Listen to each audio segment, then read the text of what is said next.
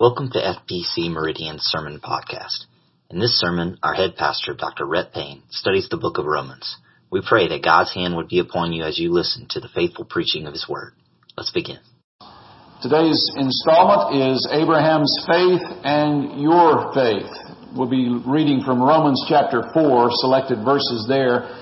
My sources include R.C. Sproul's The Righteous Shall Live by Faith, his commentary on Romans, uh, Kent Hughes' book on Romans from Preaching the Word.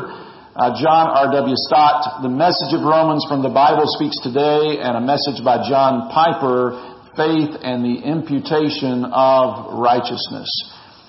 Romans 4, we'll read the first five verses and then we'll skip a few verses and pick it back up at verse 13. So please stand with me for the reading of God's holy word. Romans chapter 4, starting at verse 1, this is the Word of God. What then shall we say that Abraham, our forefather, according to the flesh, discovered in this matter?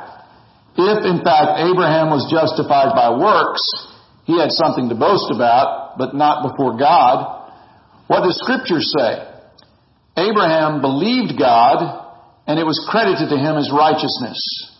Now, to the, to the one who works, wages are not credited as a gift, but as an obligation. However, to the one who does not work, but trusts God, who justifies the ungodly, their faith is credited as righteousness.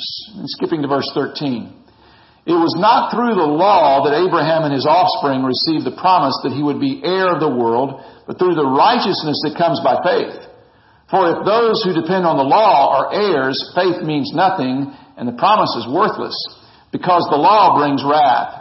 And where there is no law, there is no transgression. Therefore, the promise comes by faith, so that it may be by grace and may be guaranteed to all Abraham's offspring, not only to those who are of the law, but also to those who have the faith of Abraham. He is the father of us all. As it is written, I have made you a father of many nations.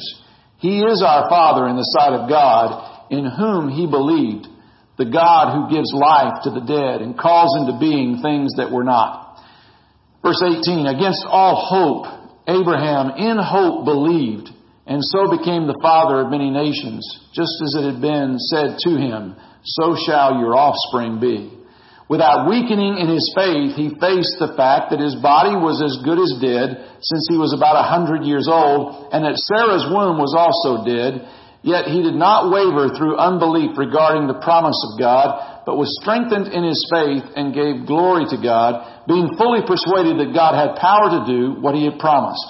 This is why it was credited to him as righteousness.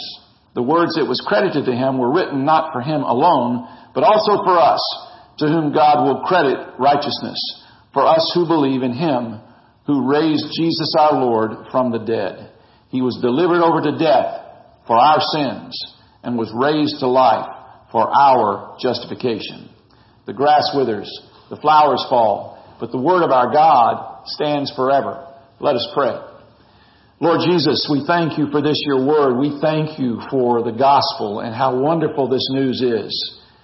That we who are sinners, who are without any hope of salvation, of going to heaven, being with you in your presence, are now rescued by the death of Jesus Christ the Lord.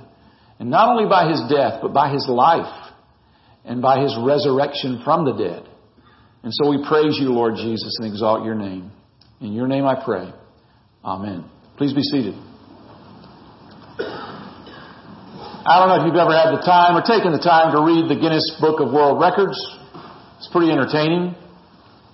Some of you may have tried to get in the book in some way. Some of these that I'm going to share with you, you don't want to be in the book. How much did the heaviest man weigh? For any of you on a diet, this will make you feel a lot better. The heaviest man ever, 1,400 pounds, Jon Brower Minnoch. He died in 1983 at the age of 42. Weighed 1,400 pounds.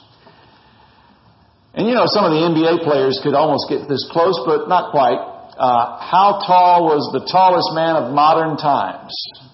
Robert Wadlow was 8 feet 11 inches tall. he wore a size 37 double A shoe. The world record for bearing the most children. This just does not seem possible, but 69, 69 children set by a Russian peasant woman who had, ladies, this will make you not feel well, eight sets of twins, seven sets of triplets, four sets of quads. The oldest mother on record.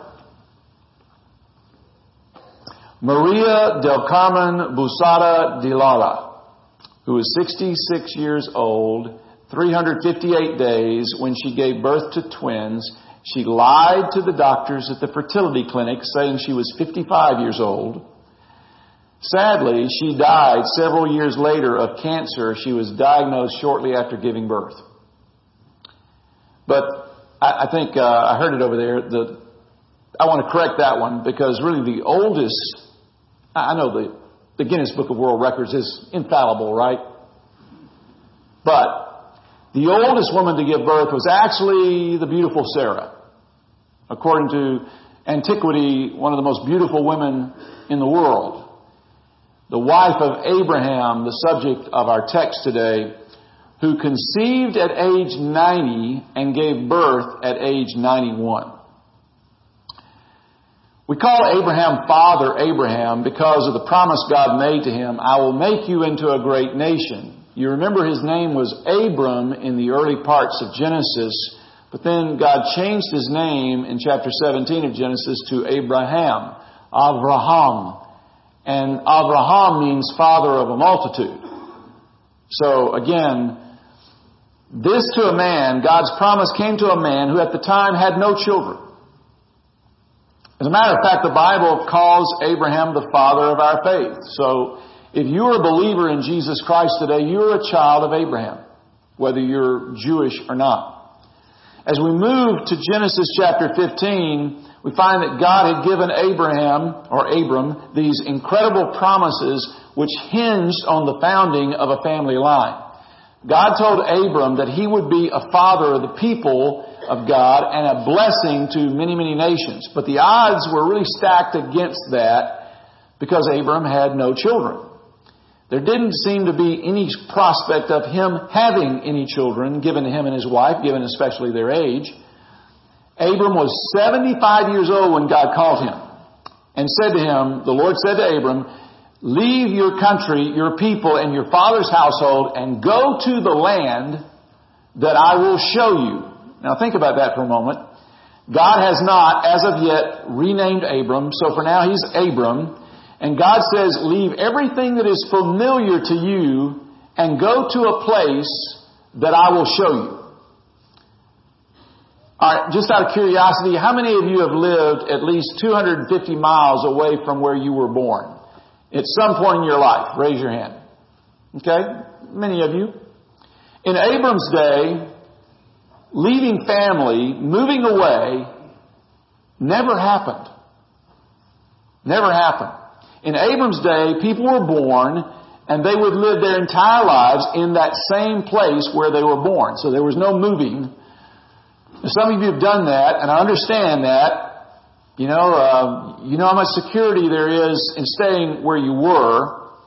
But for those of you that have not stayed in one place, you understand that's pretty insecure for you at times. It is unusual for our day and age to talk about someone who stayed in one place. It's very unusual since today the average person moves six times in their lifetime. And so I'm above the average. Don and I have moved nine times. Abram says, we kind of like it here. we kind of like it here. God says, too bad. I want you to leave it all. So he says, okay, well, where are we going to go? To the land that I will show you. No details at this point, and I want to tell you that's not much information to give to Sarai or Sarah, Abram's wife. And from my experience, wives want to know about these kind of things. All right? Yet we read in Genesis 12 verse 4, So Abram went as the Lord told him. So we're studying today about Abram or Abraham, the man of faith. Three lessons. Here's the first. Number one, Abraham's faith. We're always told that Abraham was a model of faith, but if you know his story, you might, you might wonder about that, and, and maybe you know his story. But if you don't, after telling Abraham that he would father a great nation, he reminds God in Genesis 15 that he has no children, he even says that his servant will be his heir. If you read Genesis 15 verses 4 through 6, he's got this plan. You know, it's kind of like you and I. We, we got a plan. We, we got this plan. We got it figured out, God. How do you like my plan? God doesn't like his plan. Verse 6 in chapter 15 of Genesis that I read just a few minutes. In fact, well, let's just go ahead and turn there. Genesis 15. Turn to Genesis 15 and I'll read it to you. Genesis 15, 4 through 6. Then the word of the Lord came to him, this man will not be your heir. Now what he, what his plan was, was, you know, I've got this servant, he can, he can be the one through whom we can have an heir. He, he can be my heir. So he says basically, you've given me no children, so I've got this plan for a servant in my own household who will be my heir. Eliezer. So, verse 4, Then the word of the Lord came to him, This man will not be your heir, but a son who is of your own flesh and blood will be your heir. He took him outside and said, Look up at the sky and count the stars, if indeed you can count them. And then he said to him, So shall your offspring be. And then in verse 6 it says this, Abram believed the Lord, and he credited it to him as righteousness. So I would think that verse is familiar to you because we just read that in Romans chapter 4. But my, my question for you today is when we talk about Abraham, was Abraham, the man of faith, always faithful? Was Abraham, the man of faith, always faithful? Well, it appears not. It appears not. In Genesis 12, when traveling to Egypt, Abraham says to his wife Sarah, I know what a beautiful woman that you are. And so, look back again in Genesis 12. Look in Genesis 12, and let's read verses 12 and 13. I know what a beautiful woman you are, it says in verse 11. Then verse 12, when the Egyptians see you, they will say, this is his wife, and, and then they will kill me because, but they will let you live. Say you are my sister, so that I will be treated well for your sake, and my life will be spared because of you. So, Abraham's struggling with his faith, don't you think? Just a little bit. Sarah went along with Abraham's plan, and when Pharaoh figures it out, he seems more concerned with doing the right thing than Abraham does. And get this, when we come to Genesis 20, Abraham does this same thing again. He lies, basically, again. And, it gets worse. After 11 years of waiting for a child, Sarah says to Abraham, the Lord has kept me from having children, so go sleep with my slave. And so there you have. Perhaps I can build a family through her. Did Abraham say no? Did he say, wait, let's trust God? No, he didn't say that.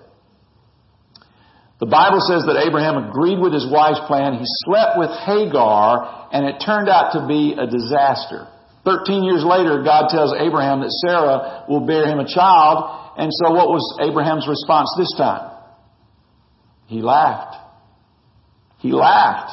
Genesis 17, 17. Sarah's response. She was afraid and she too laughed at the idea and God called Sarah on it. She denied it, but God said to her pointedly, you did laugh. You did laugh. And that became the child's name. A child was conceived and born, and they named him Isaac, which means he laughs. So in our text, Paul says that Abraham didn't waver in his belief. Now think about this for a moment. He didn't waver in his belief that he believed beyond all hope, that he was fully persuaded of God's power and ability. And since Paul was a Pharisee of Pharisees, no one knew this story of Abraham better than, than Paul did. So what is Paul's thinking in our text? That Abraham obeyed God when he had no idea who God was. That Abraham was to start from scratch. That there was no Old Testament in this day and age. There was no Ten Commandments. There was no Moses, no story of King David or the Psalms. There was no stories about the Lord God. Abraham had zero information about God. So when I see Abram stumbling in faith, it appears to me to be stumbling in faith. I forget this last point that I just made. Abraham had zero information about God. So look with me in Joshua chapter 24. Joshua 24, verse 2. Joshua said to all the people, this is what the Lord, the God of Israel says, long ago your ancestors, including Terah, the father of Abraham and Nahor, lived beyond the Euphrates River and worshiped other gods. So Abraham was raised like everyone else in his time. Abraham was raised in a pagan world. Genesis 12 is the first encounter with a living, all-powerful, personal God. And in this God, Abraham is told to follow. He went. He did exactly what God told him. He was an average man who was told to trust God a God he had never seen who promised to provide him with a son. Ultimately, he realized he couldn't pull this off, that only God could. So I want you to think about this for a moment. Abram examined the circumstances. He recognized the human impossibility of fathering a child with Sarai, and yet he remained convinced that God could and would do what he promised to do. Somehow. In fact, Abram's faith in God is held up in Scripture as a paragon of saving faith. And so my point is, Abraham did not waver. Abraham's faith was everything he said it was because he had nothing to go on except what God told him. So the first lesson is Abraham's faith. The second lesson is God's grace. God's grace. Look in verse 16 of our text in Romans 4. Therefore the promise comes by faith so that it may be by grace and may be guaranteed to all of Abraham's offspring. Not only to those who are of the law, but also to those who have the faith of Abraham. He is the father of us all. So God is promising Abram the impossible. And what does the Bible say? It says that Abram believed the Lord. And what does Scripture say in verse 3 of our text in Romans 4? Abraham believed God and it was credited to him as righteousness. So this verse is one of the reasons why Abraham is considered the primary example in the Old Testament of the life of faith. But what you need to remember here is the hero of this story is not Abraham. Who's the hero of the story? It's God. God is the hero of the story. Because the only way Abram could believe God is because God gave him the ability to believe and trust him. You see, Terah, his father, may have had a lot bigger faith, but he had faith in the wrong God. He worshiped pagan gods. Abram's faith struggled at times, but that's okay. He always ended up trusting God in the end.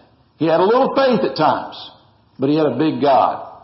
So Again, Terah, Abram, who had the most faith, doesn't really matter. The bottom line is Abram trusted God when it counted. It's not about the size of your faith. It's about the size of your God. You know, not long before his death, Henri Nouwen wrote a book called Sabbatical Journeys, and in that book he wrote about some of his friends who were trapeze artists. They were called the Flying Rodleighs. They told now, and there's a special relationship between the flyer and the catcher, the catcher on the trapeze. The flyer is the one who does what? Let's go. I mean, I can't imagine doing this. The catcher is the one who does what? Catches. As the flyer swings high above the crowd on the trapeze, the moment comes when the flyer has to do what? Turn loose and let go he, he arcs out into the air. His job is to remain as still as possible and wait for the strong hands of the catcher to pluck him from the air. And so here's what one of the flying Rodleighs told Nouwen. Quote, the flyer must never try to catch the catcher. The flyer must never try to catch the catcher. The flyer must wait in absolute trust. The catcher will catch him, but he must wait. Do you know how hard that is? Do you know how hard it is if you're that one of those flying trapeze artists to wait to be caught when you're flying through the air? That's exactly what they have to do. And that's really what you and I are charged to do is to wait in faith. Abraham had to do the same thing, and that's very, very difficult. We studied this, this summer the five solas that Bo led us through in the Protestant Reformation. And though there are five, there are three that really speak to the subject matter in our text today, that of justification by faith. And what are those three? By grace alone, through faith alone, in Christ alone. Those are the three that really matter. By grace alone, through faith alone, in Christ alone. So we have Abraham's faith, we have God's grace, and then the final is our faith. Do you have any faith? Do you have faith in the right object? Because faith, if it's to have any value, must be placed in a valuable object. And so verse 23 of our text says this, the words it was credited, look at verse 23 with me. The words it was credited to him were written not for him alone, but also for us to whom God will credit righteousness. I want to make sure you understand what Paul is getting at here. Faith credited as righteousness sounds like faith recognized as righteousness, but I don't think that's what he means. Is your legal standing with God as a righteous person based on what he is or based on what you are? I think you know the answer to that question. It's not based on what you are, it's based on what he is. And so look in the text again at Romans 4 verses 6 and 11. David says the same thing when he speaks of the blessedness of the one to whom God credits righteousness apart from works. And then skipping to verse 11. And he received circumcision as a sign, a seal of the righteousness that he had by faith while he was still uncircumcised. So then he, Abraham, is the father of all who believe but have not been circumcised, in order that righteousness might be credited to them. You know, I think if you like to shop, you understand what credit means. And I don't know about you, but I like to see a credit on my statement. I'd rather see a credit than a debit. You know, I like to see money going back into my account rather than money coming out of my account. And so if I make a purchase on Amazon and then send it back, I'm looking for that credit. I want to see the plus sign. I want to see money going back into my account rather than being taken off of my account. So what is it being credited to your account in the eyes of God? Righteousness. And yet we have no righteousness in ourselves. God is the righteous one. And yet through faith in Jesus Christ, we come to the Lord Jesus Christ admitting our unrighteousness. And this table is a perfect example of that. We come admitting that we have no righteousness in ourselves. And God is the righteous one. Jesus Christ is the righteous one.